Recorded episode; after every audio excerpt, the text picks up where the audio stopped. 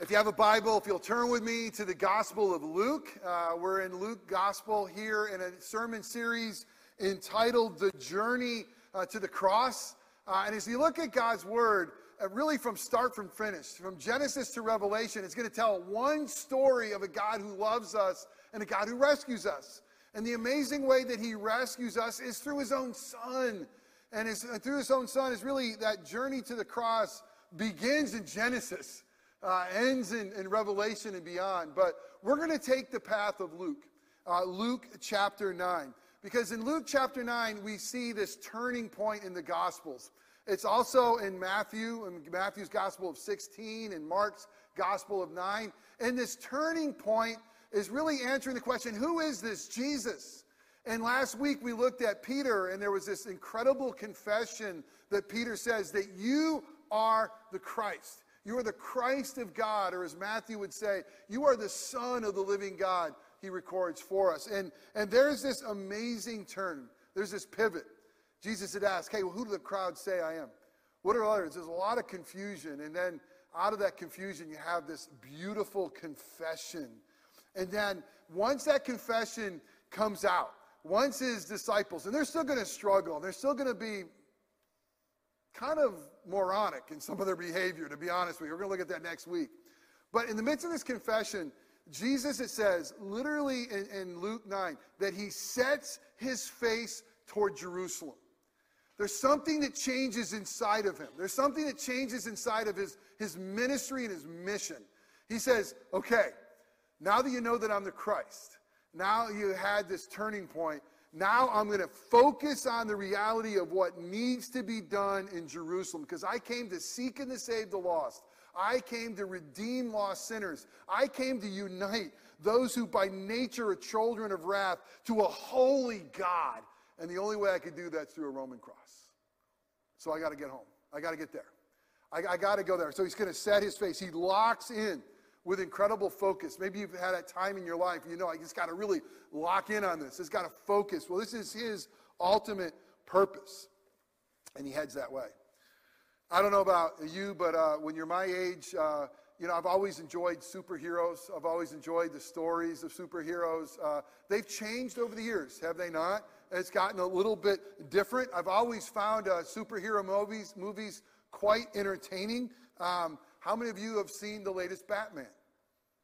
A few of you. Um, all right. This area, some, this area, one. All right. But apparently, Batman has come out. I haven't seen it yet. I've heard good things about as far as the story saying, but the overarching thing that I've heard more and more about this Batman, does anybody know what it is? It's dark. It's filmed at night. Everything about it is dark.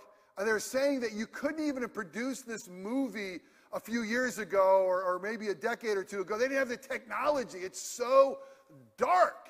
And in the midst of that darkness, uh, we have superheroes emerging. But you know, the ultimate one, who's so much more than a fictitious character, is Jesus. And he is the champion uh, of light. I was thinking of my favorite. What was your favorite superhero growing up? Count of three. One, two, three. Thor. How do you not miss Thor? I wonder why Thor was your favorite. Not a bad looking dude right there. Thor. How do you get beyond that? All right, anybody else a favorite? Crickets? No? Superman. Love Superman. But I was thinking recently, talk about a change. How do you remember, maybe my age or older around there, how did super, how did Clark Kent become Superman? What did he need? a phone booth. It was an amazing turnaround. He would go into a phone booth as Clark Kent. He would emerge as Superman. What an incredible thing. Can you imagine right now? He's like, well, where the heck is a phone booth? You know, I mean, he'd be running all over the place saying, well, how do I do this? You know, there's a big need out here and I got to become Superman, but I can't find a phone booth. I mean, talk about something kind of locked in time, you know? I mean, pretty soon, can you imagine our grandkids watching this? What's a phone booth? Why would they have that thing there? What in the world is happening here? Well, in Luke 9, way better than Clark Kent becoming Superman is, is a transformation that's going to happen. Jesus is going to be seen like he's never been seen before up until this point. This is a turning point. Remember, a turning point, you are the Christ? If there was a turning point last week, this week is the exclamation point. Because last week we had Peter confess, one of his disciples, You are the Christ. Today we have his father confess. And it's so amazing. And what he's going to say is, You are my son. I mean, this is my boy. This is my chosen one. This is my son. Uh, you really need to listen to him. And it wasn't a phone booth, but what's going to happen is his three disciples, his closest three, Peter, James, and John, they go up on this mountain to pray. And as he's praying, Jesus is going to be transfigured. There's a transformation that goes on uh, before them, before their very eyes. They literally see Jesus with the veil removed, and they can see his glory. I think of my favorite, I think it's my favorite Christmas uh, song, uh, Christmas carol. Hark the herald angels sing. Come back up here, Wayne. No, uh, but it says this veiled in flesh. This is beautiful. Listen, listen to the poetry of this song. Veiled in flesh, the Godhead see. So when they were looking at Jesus in the manger without earth, he's veiled in flesh. I mean, he's, he's fully God, fully man. But you see, veiled in flesh, the Godhead see. Hail the incarnate deity. This is God in flesh. Pleases man with man to dwell. Jesus, our Emmanuel. Jesus with us, right? So veiled in flesh. Well, now Jesus is going to, on this Mount of Transfiguration, uh, the veil is going to be removed for a moment. The veil is going to be removed, and Jesus' unique identity, his glory is going to be revealed. And God the Father is going to proclaim, hey, by the way, this one and this one alone is my son. This is the exclamation point. We're on a journey to the cross. We've seen a turning point with Peter's confession. Now we get the exclamation point of the Father uh, and saying, This is my son. We're going to look at, as we look at God's word in Luke 9, we're going to see four things this morning. The first one is this the unveiling of Jesus' glory. The second thing we're going to see is the unveiling of Jesus' mission. Uh, the third thing we'll see is the unveiling of Jesus' unique identity. And then lastly, interestingly, as all this is being unveiled, we're going to see the veiling of the disciples' understanding. Although the curtain's coming up and they're seeing Jesus, you're going to see these guys are still in the dark. They still don't quite know. Um, more on that to come. So if you have your Bibles, turn again with me to Luke chapter 9. We're going to pick up right where we left off last week in verse 28, right on the heels of, of Peter's confession. I'm going to read uh, right down through 45 uh, and then pick up verse 51. But let's be mindful this is God's holy and inerrant word. If you like to follow along with the Bible, there's one in front of you in the pew, or the words are on the screen. Hear the word of the Lord. Now, about eight days after these sayings, remember, this is a confession, he took with him Peter and John and James, and he went up the mountain to pray. And as he, Jesus, was praying, the appearance of his face was altered, and his clothing became dazzling white. And behold, two men were talking with him, Moses and Elijah, who appeared in glory and spoke of his departure, which he was about to accomplish at Jerusalem. Now, Peter and those who were with him were, he- were heavy with sleep, but when they became fully awake, they saw his glory and the two men standing with him. And as the men were parting from him, Peter said to Jesus, Master, it is good that we are here. Let us make three tents one for you, one for Moses, and one for Elijah, not knowing what he said. And as he was saying these things, a cloud came and overshadowed them, and they were afraid as they entered the cloud. And a voice came out of the cloud saying, This is my son, my chosen one Listen to him. And when the voice had spoken, Jesus was found alone. And they kept silent and told no one in those days anything of what they had seen. Verse 37 On the next day, when they had come down from the mountain, a great crowd met him. And behold, a man from the crowd cried out, Teacher, I beg you to look at my son, for he's my only child. And behold, the Spirit seizes him, and he suddenly cries out, it convulses him so that he foams at the mouth and shatters him. and will hardly leave him. And I begged your disciples to cast it out, but they could not. Jesus answered, O faithless and twisted generation, how long am I to be with you and bear with you? Bring your son here. While he was coming, the demon threw him to the ground and convulsed him. But Jesus rebuked the unclean spirit and healed the boy and gave him back to his father. And all were astonished at the majesty of God. But that while they were marveling at everything he had done, Jesus said to his disciples, Let these words sink into your ears. The Son of Man is about to be delivered into the hands of men. But they didn't understand the saying, it was concealed from them so that they might not perceive it. And they were afraid to ask him about this saying. I'm going to skip down to verse 51. We'll pick up the other ones next week. When the days drew near for him to be taken up, he set his face to go to Jerusalem. The grass withers, the flower fades, but the word of our God will stand forever. Thanks be to God. Let's pray. Oh, Father God, we thank you for this amazing picture of your Son, our Savior Jesus. We thank you for that Mount of Transfiguration where those disciples, and, and now by the power of the Holy Spirit, that we are able to see the glimpse of who Jesus is as that veil is removed and that he remained in flesh, but as they were able to behold his glory, to see him dazzling glory filling him and surrounding him.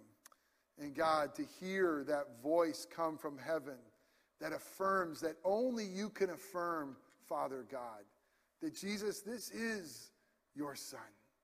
This is the chosen one. This is the one we need to listen to. And so, God, because we need to focus on your Son, because we need to hear from him, because he needs to be teacher, would you be uh, a be pleased to speak through a broken vessel like me. Oh God, would you, by the power of your Spirit, the preaching of your word, give us ears to hear your voice, the voice that, that called that Jesus was your beloved one. Give us minds to understand this word. God, give us hearts that would embrace your truth. But God, be with us in a way that transforms us, that we would walk out of here in a manner worthy of your name. The things I say that are wrong are merely my opinion. May those things fall away and be forgotten. But God, use the good news of the gospel to make us more like your chosen one, your Son, our Savior. And it's in his matchless name that we pray. Amen. So, Peter's confession that Jesus is the Christ, the Son of the living God. I mean, that, that has been always linked to this, this passage, the Mount of Transfiguration. They're linked together in what's called the synoptic gospels. That's Matthew, Mark, and uh, Luke. Matthew, Mark, and Luke kind of similarly tell the story of Jesus. And every time this story is told of Peter's confession, every time, right on the heels of that, you get this Mount of Transfiguration. As a matter of fact, sometimes when we read through Scripture, space and time isn't as important. The story is important. But when they tell you things like it's been about eight days, pay attention because they're linking in time one story to the other. As a matter of fact, very interesting, Matthew and Mark are going to say it was six days that happened. Luke is going to say, well, it's about eight days. So, somewhere in that realm, you have this Mount of Transfiguration. Again, you had Peter's confession, and now you're going to have the Father's confession. And oh, how beautiful it was. And if Peter's confession was a turning point, clearly unveiling Jesus' identity. Hey, there's confusion. Some think you're Elijah or John the Baptist come back. But we know by your grace, we know that you are the Messiah. You're the anointed one. You are the Christ. If that was that turning point, here we get this exclamation point uh, that the son, the father will say, This is my son. So the first thing you will see is the unveiling of Jesus' glory.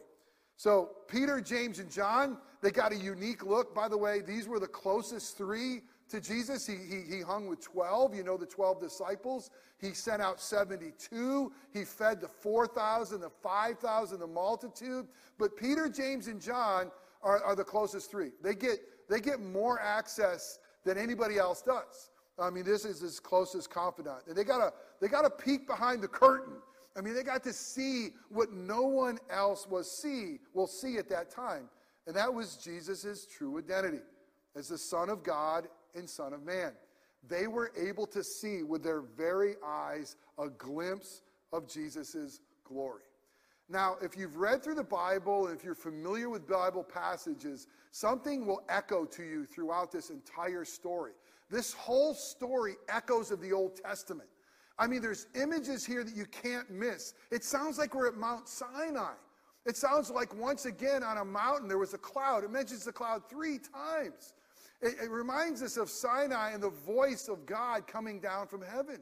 Uh, it'll also remind us that, that what appears in the story is Moses, the lawgiver, uh, the, the you know, famous lawgiver of the Old Testament. You have Elijah, the famous prophet. Um, you even have Jesus' words calling them a faithless and twisted generation, which is how God described the people of Israel in the midst of the desert. So, the cool thing about this story, again, is it, it, it sets itself in the, God's bigger story, and it echoes the Old Testament.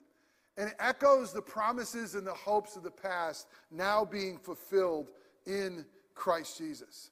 It's on that mountain, that cloud of glory that was covering it, that you'll hear that voice, just like Sinai.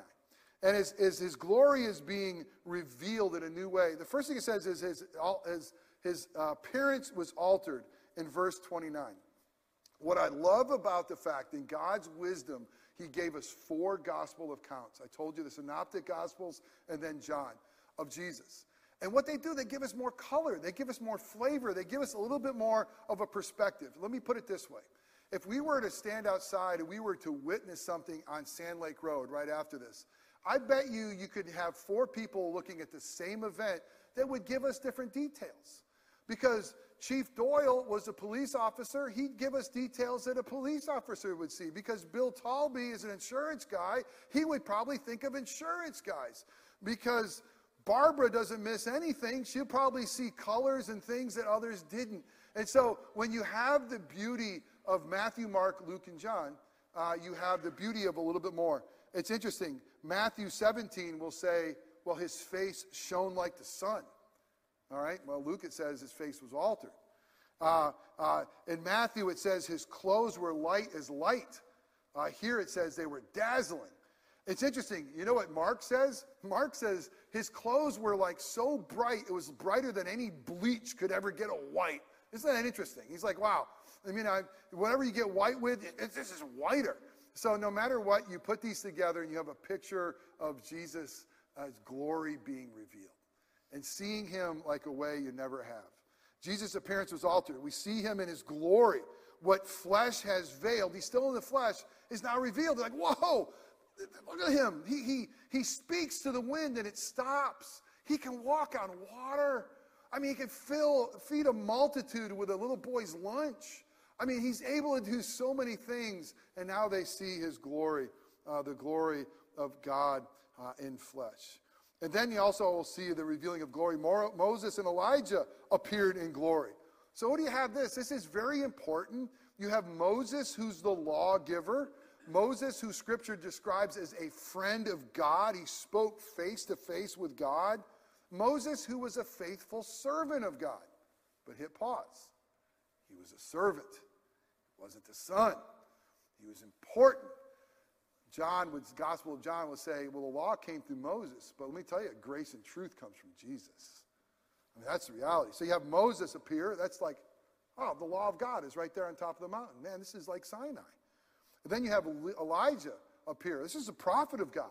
I remember Elijah on a mountain. He battled the prophets of Baal. I remember the water they put on the sacrifice, the fire he called down from heaven. I remember Elijah.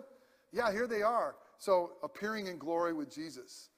And it says in verse 32, just so we make sure we don't miss this, the disciples saw his glory. Think about that. The disciples saw his glory. Peter, James, and John, they saw it. Wow. Saw the glory of Jesus. Well, not only is his, his glory uh, being unveiled, but Jesus is uh, the unveiling of Jesus' mission in verse 31.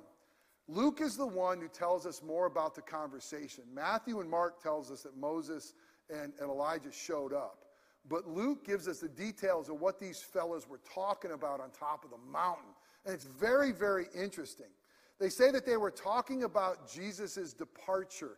You read it in the translation, Jesus' departure. Now, let me show you something cool about Scripture. Guess what the, the Greek word departure can be translated? Anybody know? Think of Moses. Think of what he did. Exodus. Oh, how cool is that? You got Moses and Elijah, they're talking about Jesus' exodus. And what, what, did Moses do? Well, Moses was raised up by God to lead his people uh, out of Exodus, out of slavery of Egypt, out of bondage, right, to the promised land. What kind of exodus is Jesus going to do? He's going to lead his people, you and me, out of the bondage of sin, out of the bondage of death. He's going to lead us to the true promised land of the new heavens and new earth. So this is so cool. They're talking Exodus. Here you have Moses. He's, he's just, he's a shadow of the reality. His whole Exodus story points to the ultimate Exodus story of the Son. So that's what they were talking about. They were talking about the Exodus of Jesus leading his people out of sin and death, leading them to the promised land. But they also said they were talking about what he was about to accomplish. This is, this is fait accompli. It's not possibly might accomplish what we hope he accomplishes, what we hope he gets done in Jerusalem. No, no, no. This is God's plan from eternity.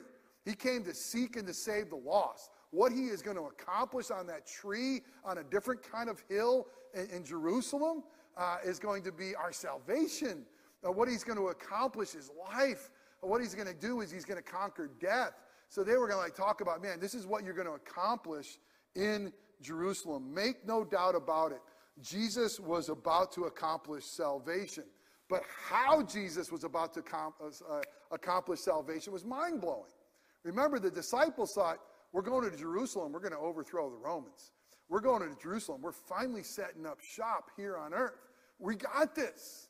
They had no idea that the Exodus and the salvation he was going to do included a Roman cross.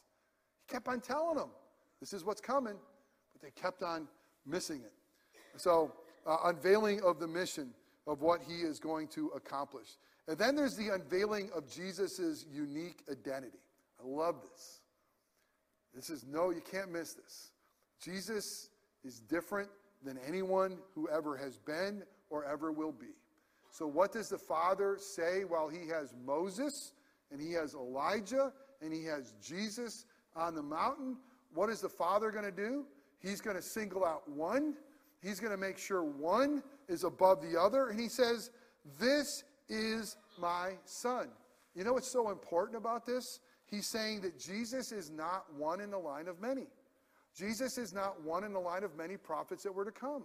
Jesus is not one in a line of religious people who did some really cool things. He said, This is my one and only begotten Son of the Father. There's no one like him. This is the eternal Son of God. He and I have a unique relationship. He's not one of any, many. And then there's Peter. Oh, I hope you love Peter. I love him so much. What a what a Peter man. I, I so relate to this dude. He's seeing this, and what does he say? He just starts talking. He has no idea what he's saying. I get that. Let me fill up the awkward space with just noise. I'm in. Hey, man, God, it's great that we're gonna we're here. This is really good. He's terrified. He's out of terror. He's saying, man, it's really it's really good. We're gonna be here. Let me do this. Let me build three tabernacles. By the way, hmm, aren't we echoing back again to the Exodus story? Let me build three tabernacles. Let me have one for you, Jesus. We're gonna have one for you, Moses and we're going to have one for you, Elijah. We're going to have these three tents, and we're going to put them all in a line. Jesus, we're going to put you on a platform right next to that good old man Moses and right next to Elijah.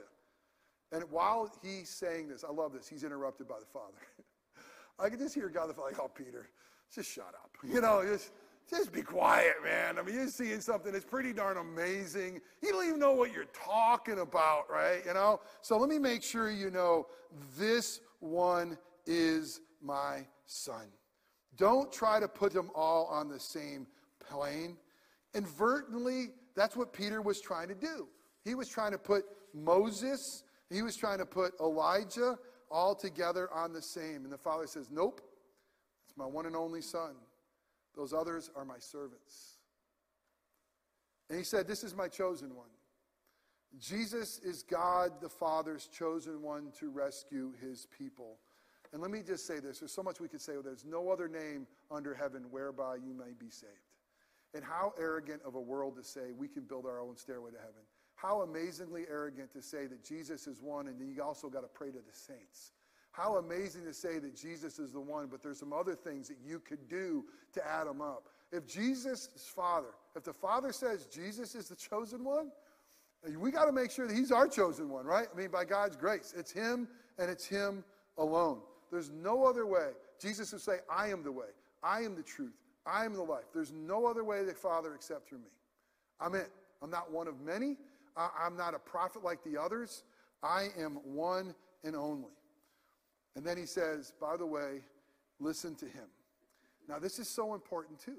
When the Father says, listen to him, we must hear the law and the prophets through Jesus. First of all, it's this Jesus is the ultimate interpreter of the law. Think of the Sermon on the Mount, right?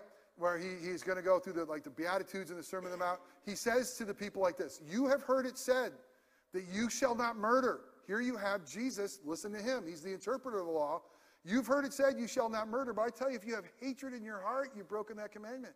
You have heard it said, You shall not commit adultery. But I'm telling you, if you're lusting after a woman, you are breaking this law. So here you have Jesus. Listen to him because he is not only, uh, he, he's ultimately uh, grace and truth personified, he is the one who interprets the law. But there's more. Here's the beautiful thing about our Savior Jesus is not only the interpreter of law, he's the fulfiller of the law. So beautiful. So Jesus would say, hey, by the way, same sermon.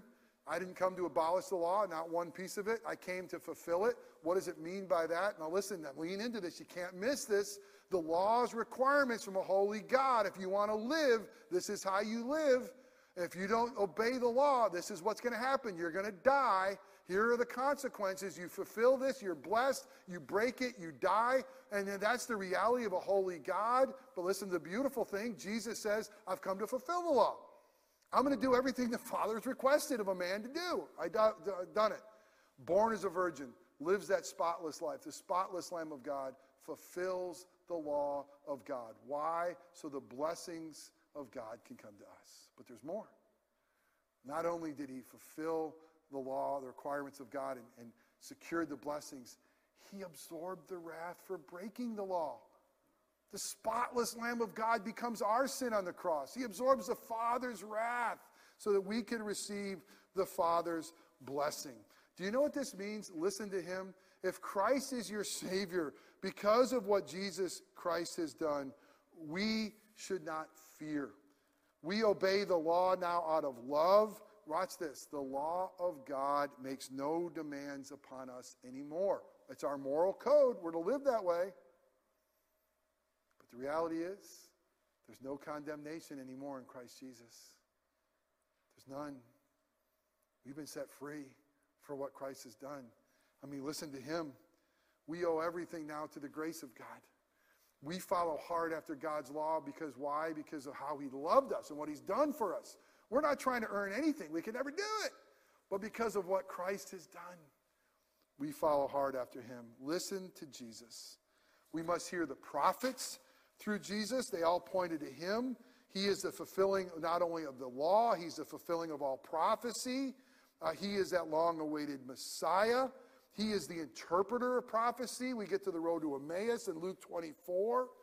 And through all this, he says, by the way, the Christ must suffer and die.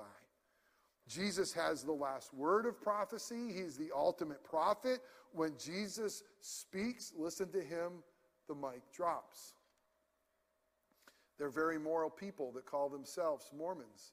They're very moral people that say that Jesus had a word, and then there was somebody else named Joseph Smith who's also got a word that they're going to add on to those words. That we listen to not only that, I was in a hotel recently, you open it up, there's the Book of Mormon, there's the Bible, because of their beliefs. They're on the same plane, they're the same thing.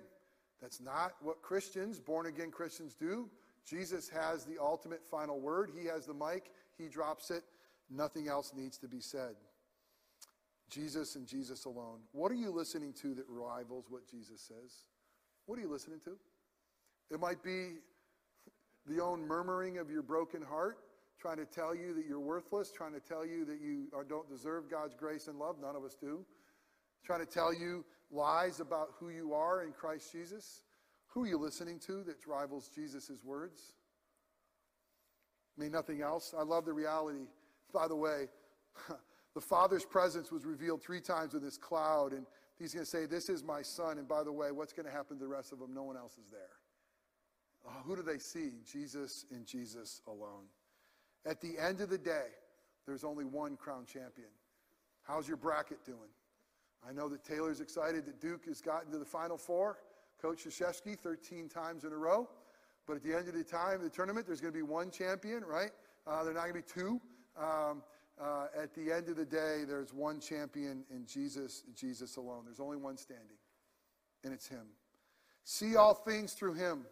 Suffering precedes glory. Death has to take its place before life. See your reality through Jesus. Are you living like a slave or like a son? See your circumstances through Jesus.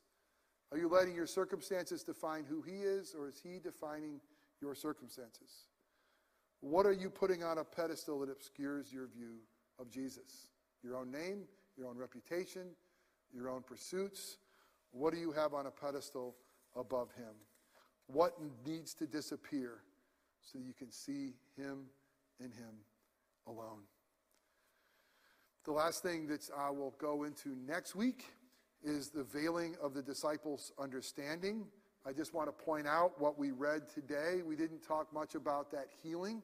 Um, but if you look closely at Luke chapter 9, it begins that the disciples were given power and authority to heal in Jesus' name. That's not a power that he gives us. That, that was given uniquely to his apostles. That's not normative, that we should be able to do that as well. But that power that Jesus uniquely gave to them, they were not exercising. They were faithless, it says. They were not able to cast that demon out. Um, they, they basically, they could not do what God empowered them to do. It says in verse 45, they did not understand. Um, and it says that they were afraid to even ask. What in the world? But the reality is, we've seen a turning point. You are the Christ. We've seen the exclamation point. This is my beloved Son.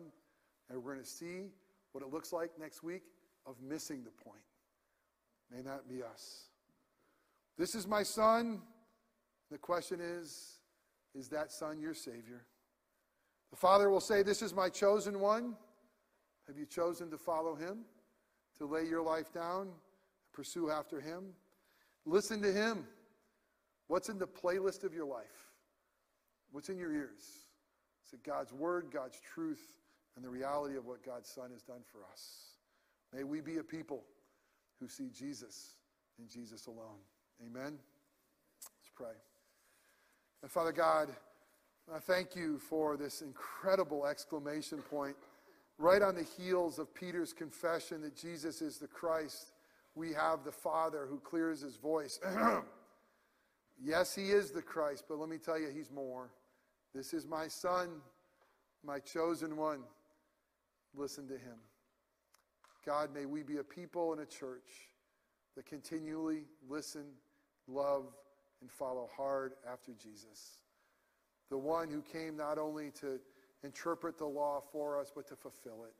The one who's so much better than Moses and Elijah. They were, they were faithful servants in your household, the book of Hebrews tells us.